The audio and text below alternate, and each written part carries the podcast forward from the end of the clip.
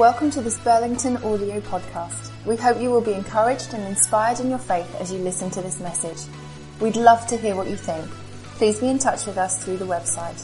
More information and many more podcasts are all at burlingtonbaptist.org.uk.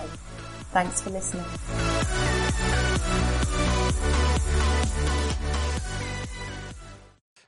Right, good morning. Oh, that's good.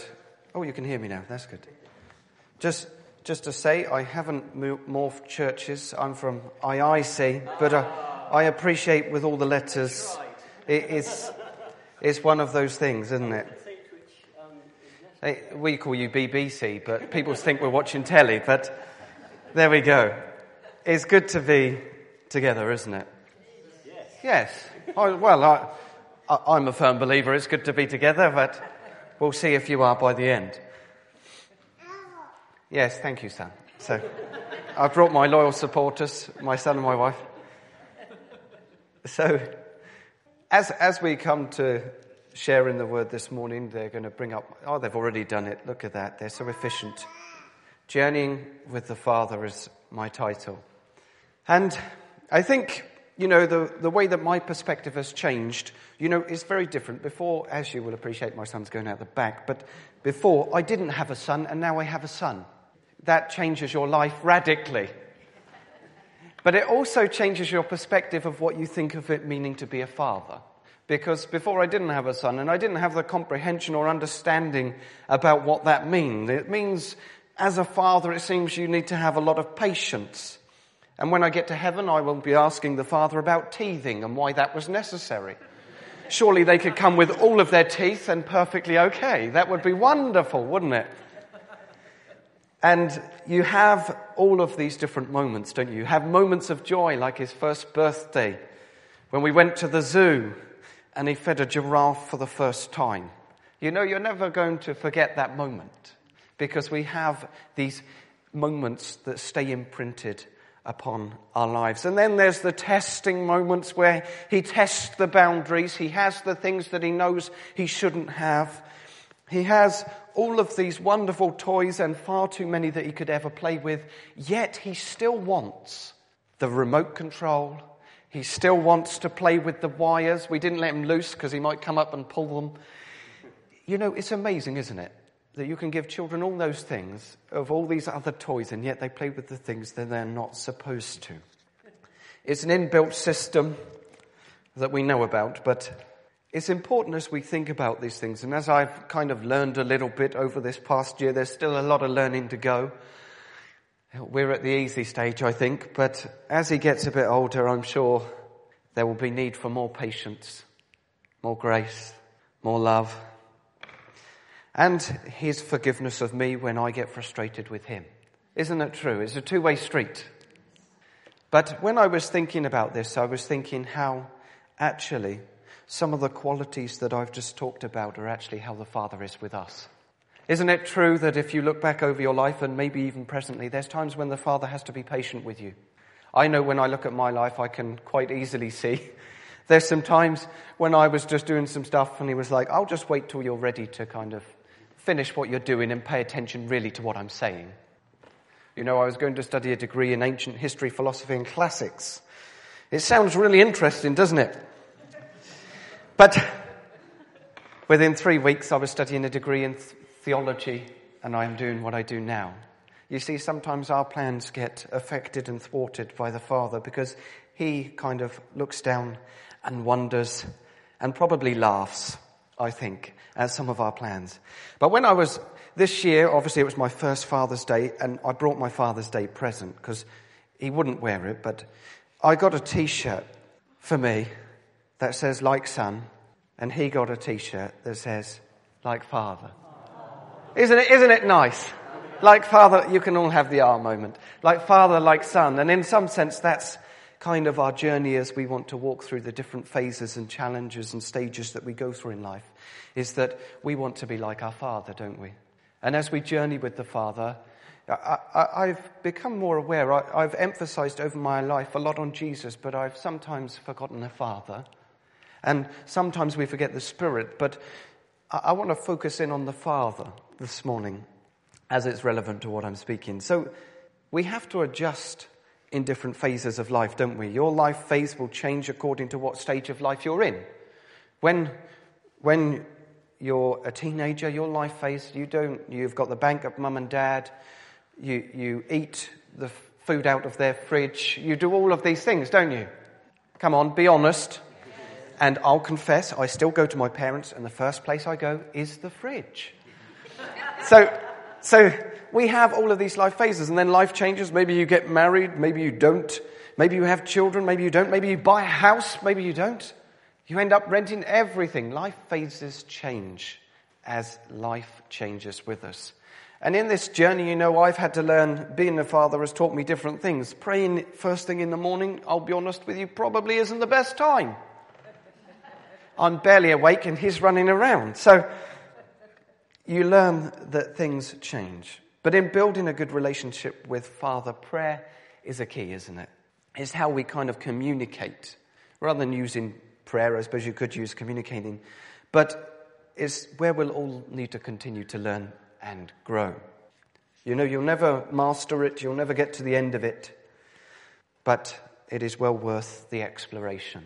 I see my walk with God as a journey and an adventure where I get to explore things about Him. My next slide, please. I'm going to read the scripture. It's very simple. It took me a long time to work this one out. This is it. Our Father in heaven, hallowed or holy is your name. That's it. Just listen to it again. Our Father in heaven, hallowed or holy is your name. Very simple, but I want to focus in. As we know this prayer, we know the Lord's Prayer, we could recite it, we can do everything like that. You could probably do it off-rote if I were to ask you, but that doesn't mean we always engage with the words that are written. And I've come afresh, as we've been looking at the hexagon shape, we've been looking afresh of what it means. And first off, may I say, when Jesus taught his disciples this prayer, you can go to my next slide. The first thing I notice is it's always in the collective. It's our Father in heaven. It's give us today our daily bread. It doesn't say give me my daily bread. It's always in the collective. And that's a significant aspect because in our lives and in our world and in the West, we're very aware of the fact that we're individuals and we live according to individual patterns and everything like this. But this points us to a bigger perspective that actually we're part of something collective. It's not just about you.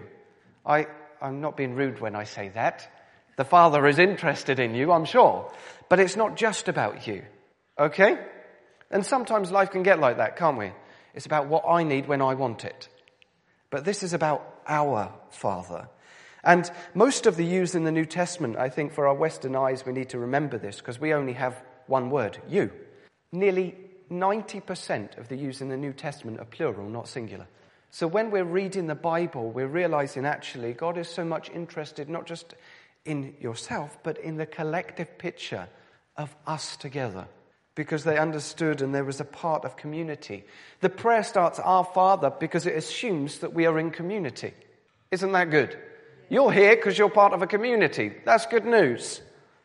So we can say Our Father together because it shows that there's a place of relationship that we're embedded into. And even if I were to pray it myself, as I have done and do, Our Father, when we pray that, isn't it amazing to know that this prayer especially that Jesus taught, people all around the world may be praying that prayer at the same time. We have brothers and sisters who may be in far-flung countries that you will never meet, but we say Our Father because we are all praying to the same Father. Our Father. And I was so encouraged. Recently we had a joint time of prayer together where you came and joined us. Well, no, I suppose it was together. We just did it together. You didn't come and join us. It just was at our building, wasn't it? And we prayed together. And it was so encouraging to me how we were together and the sense of what the corporateness brought as we prayed. Because I believe when we pray together, it brings about a transformation. The manifest presence of the Father was with us, wasn't it? For those of you who were there, it was an amazing time because we'd come together. And when we come together, we can break through things together. And in some sense, it was from that particular evening that this sermon that I'm sharing with you comes from, really. We were praying specifically for you. When I say that, I mean you, the whole church here at Burlington Baptist Church. And I had a sense that the Father was inviting you corporately to a place of fresh encounter with him as your Father. A place of adoration, a place where you're focused and fixed and transfixed afresh by who he is. And it's a place of rest. It's a place where you can come, you can be, and you can enjoy. My next slide, please. So there's the invitation to the encounter with the Father. You know, we get invitations all the time, don't we? You may get invitations to birthday parties. You may get invitations to weddings or all sorts of events. You get invitations, but the invitation is only as good as your response. If you have an invitation and it's to a party and you don't reply and you don't go, you still had the invitation and you had the opportunity to go, but you just didn't get there, did you? And it's like that sometimes with the Father. I sense that sometimes there's a timing where he says there's a moment of invitation. You can just come.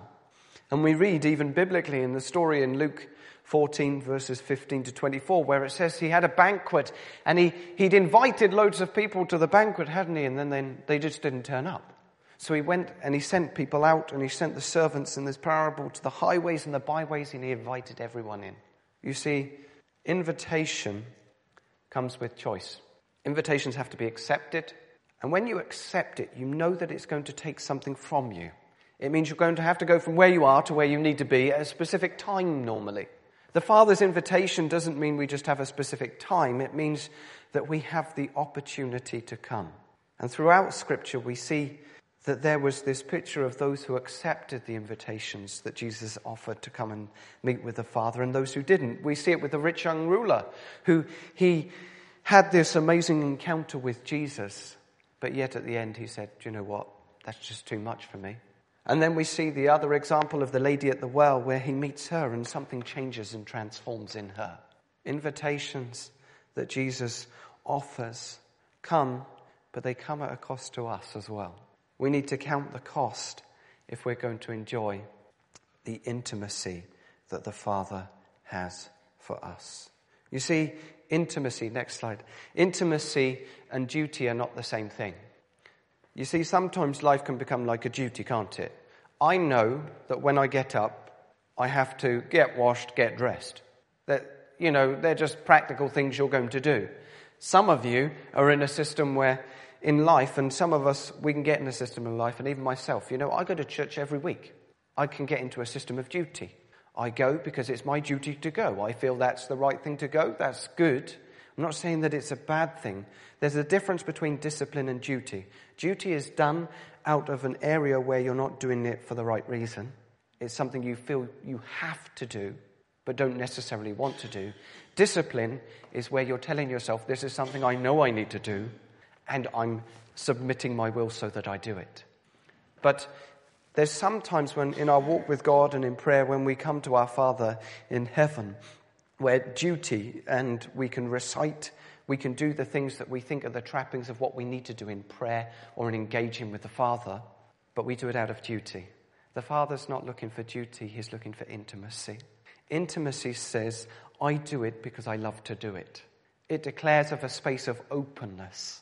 It declares of a space of vulnerability. It declares of a space where I do it as a... Someone told me, you always want to be an amateur. Do you know why? Because an amateur does it because they love it. Whereas someone who's employed to do something, they do it because it's their job. Let us always remain as amateurs, because the word literally means amateur, to be in love with what you're doing. And in honesty, in our journey with the Father, there's times in our relationship, isn't it? Like anything, where it seems fresh and exciting at points, but then if we're honest, there's times where it just seems like it's really hard work. Anyone relate to that? Oh, please, encourage me. I feel like sometimes the walking with the Father just seems like really hard work. And sometimes I can get into that place and it can be like, oh, this is just, you're just trudging. You're just going through the motions. It feels like you're in mud. You know these mad people who do all these assault courses where they run through the mud I'm not one of those. But when they do all of that, you know, it feels like, doesn't it? Sometimes it just feels so heavy. It feels like everything's. And sometimes in our walks with God, we can come to a place where we stagnate. It's like we've hit a wall and we've got to a place and it's like, I just don't seem to be getting anywhere. I feel like it's just hard. And I want to encourage you, if you're in that place, we all face that place. We all have those times, we all have those moments, we all have those seasons. But it's important to recognize when you've become stagnant. You see, if you had some water and you let it go stagnant, what happens? It tastes horrible. I'm impressed you're even willing to taste it. Anyone else? It smells. It gets green slime. So sometimes in our walk with God, we smell and we get green slime. I'm glad you've got a sense of humour this morning. They sent me in the summer because they knew you'd be more relaxed. But it's like that, isn't it? Sometimes in our walk with God, suddenly we realise that we've stagnated, and when we've stagnated, it can start to affect us. Things in our lives and situations that we may have been through can affect the way that we are. Is that not true? You may have been through difficult situations, and somehow, in some way, that's left its imprint on you, and you haven't been able to move on from that moment. And some of that can leave a residue. Just as we see the green slime with stagnant water, there can be left a residue of the impact of that moment, of what's happened. And Father, in this morning as I was preparing, I just sensed that Father wants us to encourage us that as we say our Father in heaven, as we come to him afresh, this is an opportunity to hand over your stagnation and take a refreshing. This is a time to take away duty and enter afresh into a new place of intimacy. It's like on your computer screen. You know when it's not working and things just keep buffering. That wonderful word, buffering. I don't know who invented it. But you go up to the top and you hit that button. What does it say? It says refresh. You need to refresh and reload the page that something would be fresh in that situation.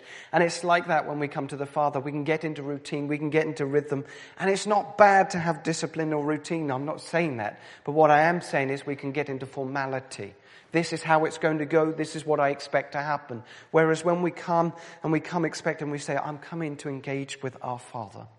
I'm coming to engage with the Father in heaven, the one who is beyond my comprehension, the one who is far greater than I can ever imagine. He is beyond my understanding, yet he wants to be known by me.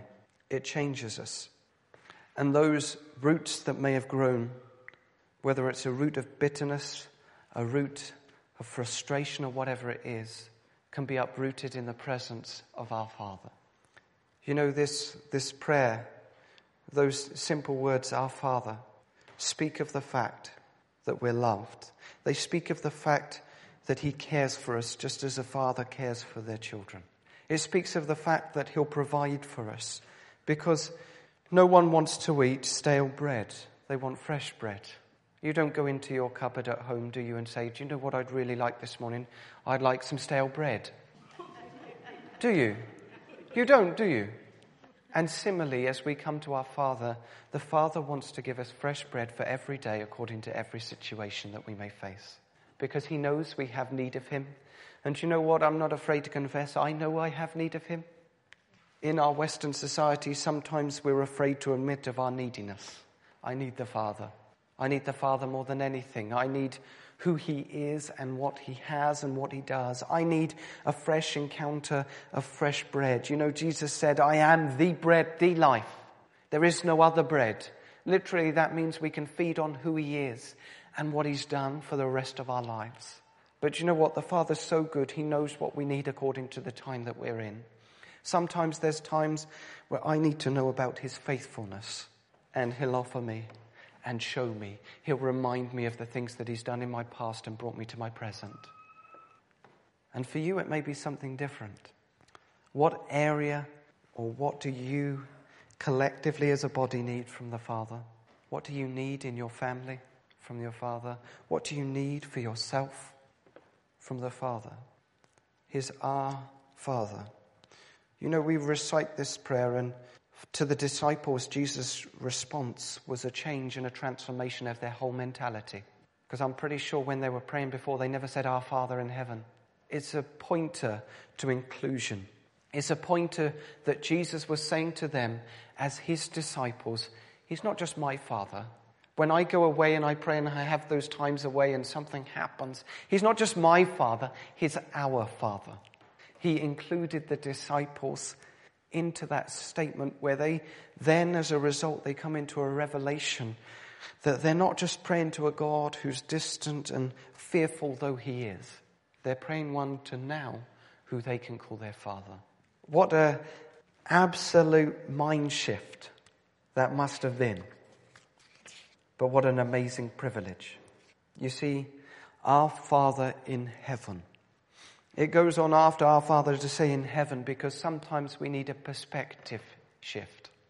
You and I are here on earth and we see according to everything that's going on the earth a lot of the time, if we're honest. We have the capacity to see from the Father's perspective, and that's why coming to him as our Father is important, because actually it changes our perspective of a situation we may be facing. And it takes the focus off ourselves and onto him when we say, "Our Father in heaven." And the reason of the significance of place is the fact that we recognize that he's in heaven. That means not just that he's there and he's away, it means that he's the God who sustains all of heaven and he sustains all of earth either, and he's your Father. It points us to the fact that he's beyond us.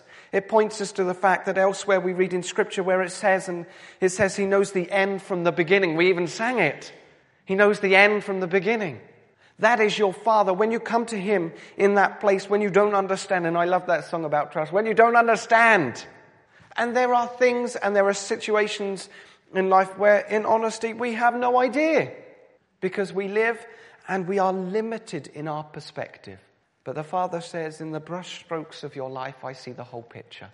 And sometimes in beautiful paintings, there are parts, even with flowers, there are parts like a poppy. There's the center may be black, but he even takes the things that may have been black in our lives and he brings them out with color. Our Father in heaven. You know, I wonder whether today is a great opportunity for us to refresh our perspective of who he is and who we are. Next slide. Oh, I've gone too far. I'll do this one first. When we look at the passage, we know that our Father means not just as individuals, as I said, but as part of a bigger family. The Father has the biggest family in the whole of the universe. Paul said in Ephesians, he said, for this reason, Ephesians 3 verse 4, 14 and 15, he says, "For this reason I kneel before the Father, from whom the whole family in heaven and on earth derives its name." If you were to take your name, I don't know, your surname or whatever it is, people get obsessed with genealogy these days, don't they, to know where they came from and who they are. Well, I want to encourage you that I can give you a simple answer in honesty. Your name comes from the Father.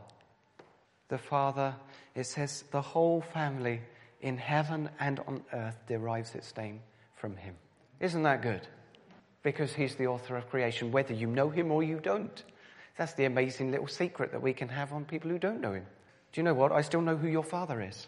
Ultimately, he's their creator, isn't he? And he longs and he broods and he desires and wants them to know him. What an amazing affirmation that we say our Father in heaven because we're part of his family. And you know what? When you're part of a family, I was with my brother yesterday and my dad actually, and they said, "You can choose your friends, but you can't choose your family." It's true, isn't it? But we're part of a massive family with awe and wonder, because at other points, you know, the Father is so wise that he knew I needed you. That's the good news about being in a family, isn't it? You can't ever make anything on your own, let me tell you from your maybe own illusion. I did this myself. I think if you probably look back at even the things you think you did yourself, you probably didn't. There was a whole remit of people supporting, even the fact that I was not walking with God and I came back to walking with God. I know that wasn't just me coming back to God, was it? I'm sure there were people praying. I know my parents were. I know there were things happening and other things happening, even that maybe I didn't know, that point me to the fact that one of the greatest privileges that we have is to be part of a big, wide family. Our Father in heaven. You know, it's good to think about this stuff, isn't it? Then it goes on, hallowed be your name, or holy be your name. I don't think I have used hallowed as a word in a sentence outside of reading it in this passage. You know, I don't walk up to someone and say, hallowed. You know, I don't use that word. So we'll stick with holy, not because hallowed is a bad word, but I think holy is easier for us to understand. In the passage, it goes on, our Father in heaven, hallowed be your name. Why does it do that? Or holy be your name? Because it points us to who he is. He is holy. And we know it's important to focus on the Father. So as we've realigned our priorities, that's what our Father in heaven does. It takes our focus off us and places it on him. That's a realigning of our priorities with his priorities. And then we say, holy is your name. It's about the character of the Father. It's knowing who he is. It's a statement that he is holy. And that's why we come in adoring him. That's why we come into his, even this morning we enter his courts with thanksgiving and praise, because he is holy, he is awesome. It's about his character. And there's something about that as I place my focus on him that recalibrates me. 1 Peter 1 verse 15 to 17 reminds us of who he is, but it points us to who we are.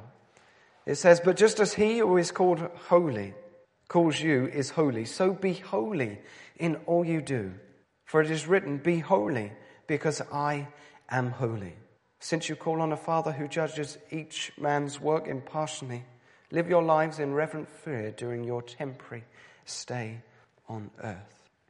When we see and we have a revelation of his holiness, it transforms us to understand not just who he is, it gives us a revelation of actually who we are.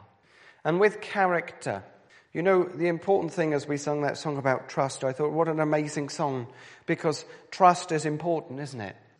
Holy be your name. I need to know who he is, because then I can trust him.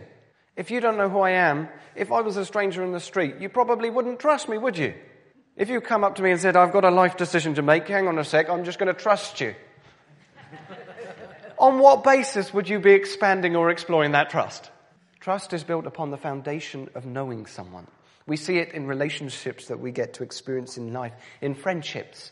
They grow and develop as we begin to trust the person. Because not because we trust the person, we trust the character of the person. Similarly, with the Father wants us to trust. He wants us to experientially know who he is. You see, it's one thing me declaring, and in IIC, we can do this sometimes. We say, God is good, and everyone says, all the time. And then they say, all the time. And then they say, God is good. So that's great, isn't it? Well, it's perfectly true. But that doesn't mean I truly experientially know that he is good. It's important to declare this stuff. But Father wants us in the place of encounter to have a radical transformation of what it means. And in my life and journey, I've had to learn to trust. It's a process. I've been on that journey quite a while, and I'm still on that journey. I said the other week, as you journey further with the Father, it's like a jigsaw where he gives you less pieces. That's my experience. I feel like I started out and he gave me nearly the whole picture, and now I seem to get less and less pieces because I have to trust. And my son, over his short life, has learned to trust because he knows I'll be there. He's quite an adventurous chap. He gets up on his slide. He's not content with sliding down it. He wants to run down it. So the other day, this came as, well, a bit of a shock, but it shows his level of trust. I was sat in a deck chair trying to get a bit of relaxation. He was at the top of the slide. He decided to take some steps and run and jump. He didn't just run down the slide. He ran, and halfway down, he realized, I'm not going to make this. So he just leapt. Because he knew that I would catch him. Isn't that something of the truth and the wonder of how our Father is as we walk with him? He's looking for our trust, but trust comes by knowing who he is. And we can take leaps of faith in and with him as we know more and more who he is. And you may know the Father, you may know trust in one area but not in another. You know, in my life's journey, I needed to know truly that the Father was good at a point. I suffered with fibromyalgia, which basically causes pain throughout your whole body. They call it Death by a Thousand Needles. It's a lovely title, isn't it?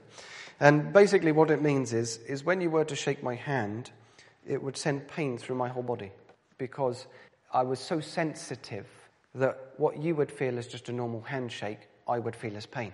So I had that for 10 years. That's quite a long period of time, and I'm sure many of you may suffer with different things, and I just want to encourage you. In that time, I had to learn, not just theoretically, I needed to learn experientially that the Father was good. Because when you face the reality of these situations and circumstances, you know it's all right to go up to someone and say, it will all be all right. But it don't quite work like that when you're in the middle of the situation, does it? You see, the Father is so real that actually in those moments, I would say, in my journey, in my story there, I learned more about the Father than outside of that. Because the truth is, it drew me to greater dependence, you know? And it led me to greater thankfulness. Sometimes we don't even realize what we have. I found brushing my teeth. It was a challenge at points, but I became thankful that I could brush my teeth. You know, when you can't do some things, I was quite a sporty person. When you can't do some things, you start to become thankful for the things that you can do. And I just want to encourage you, if you're in one of those situations, the Father hasn't forgotten you, but in the midst of it, he will reveal his true character to you. And what you learn in those moments will be greater than what you learn in the moments when everything is absolutely wonderful and it feels like the world's ticking by. So what area of the Father's character do you need to know? What specific area personal to you now do you need to know about the Father at this time, at this very point in your life? It may be his goodness. It may be his faithfulness. It may be his forgiveness. It may be his mercy. It may be his gentleness. It may be encouragement. The Father wants us to engage with his character. So just take a moment, just shut your eyes for a moment. I just do that so you don't have to look at anyone else or anything else looking at you.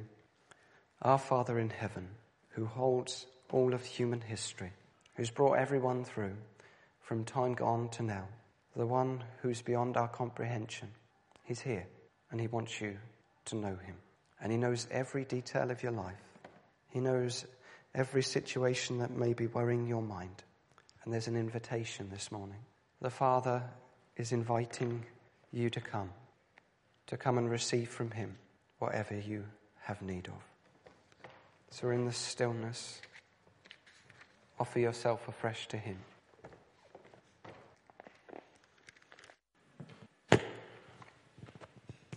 This morning, if you feel, I don't always offer this, but if you feel that you want prayer related to a specific situation, or you just want someone to stand with you as a symbol of being part of a broader family. It doesn't have to be because you're going through something difficult. It could be that you just want to encounter the Father afresh in a new way.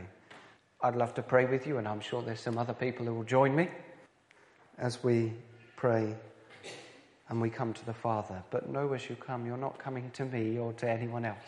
You're coming to your Father who loves you, who welcomes you, and wants to meet you.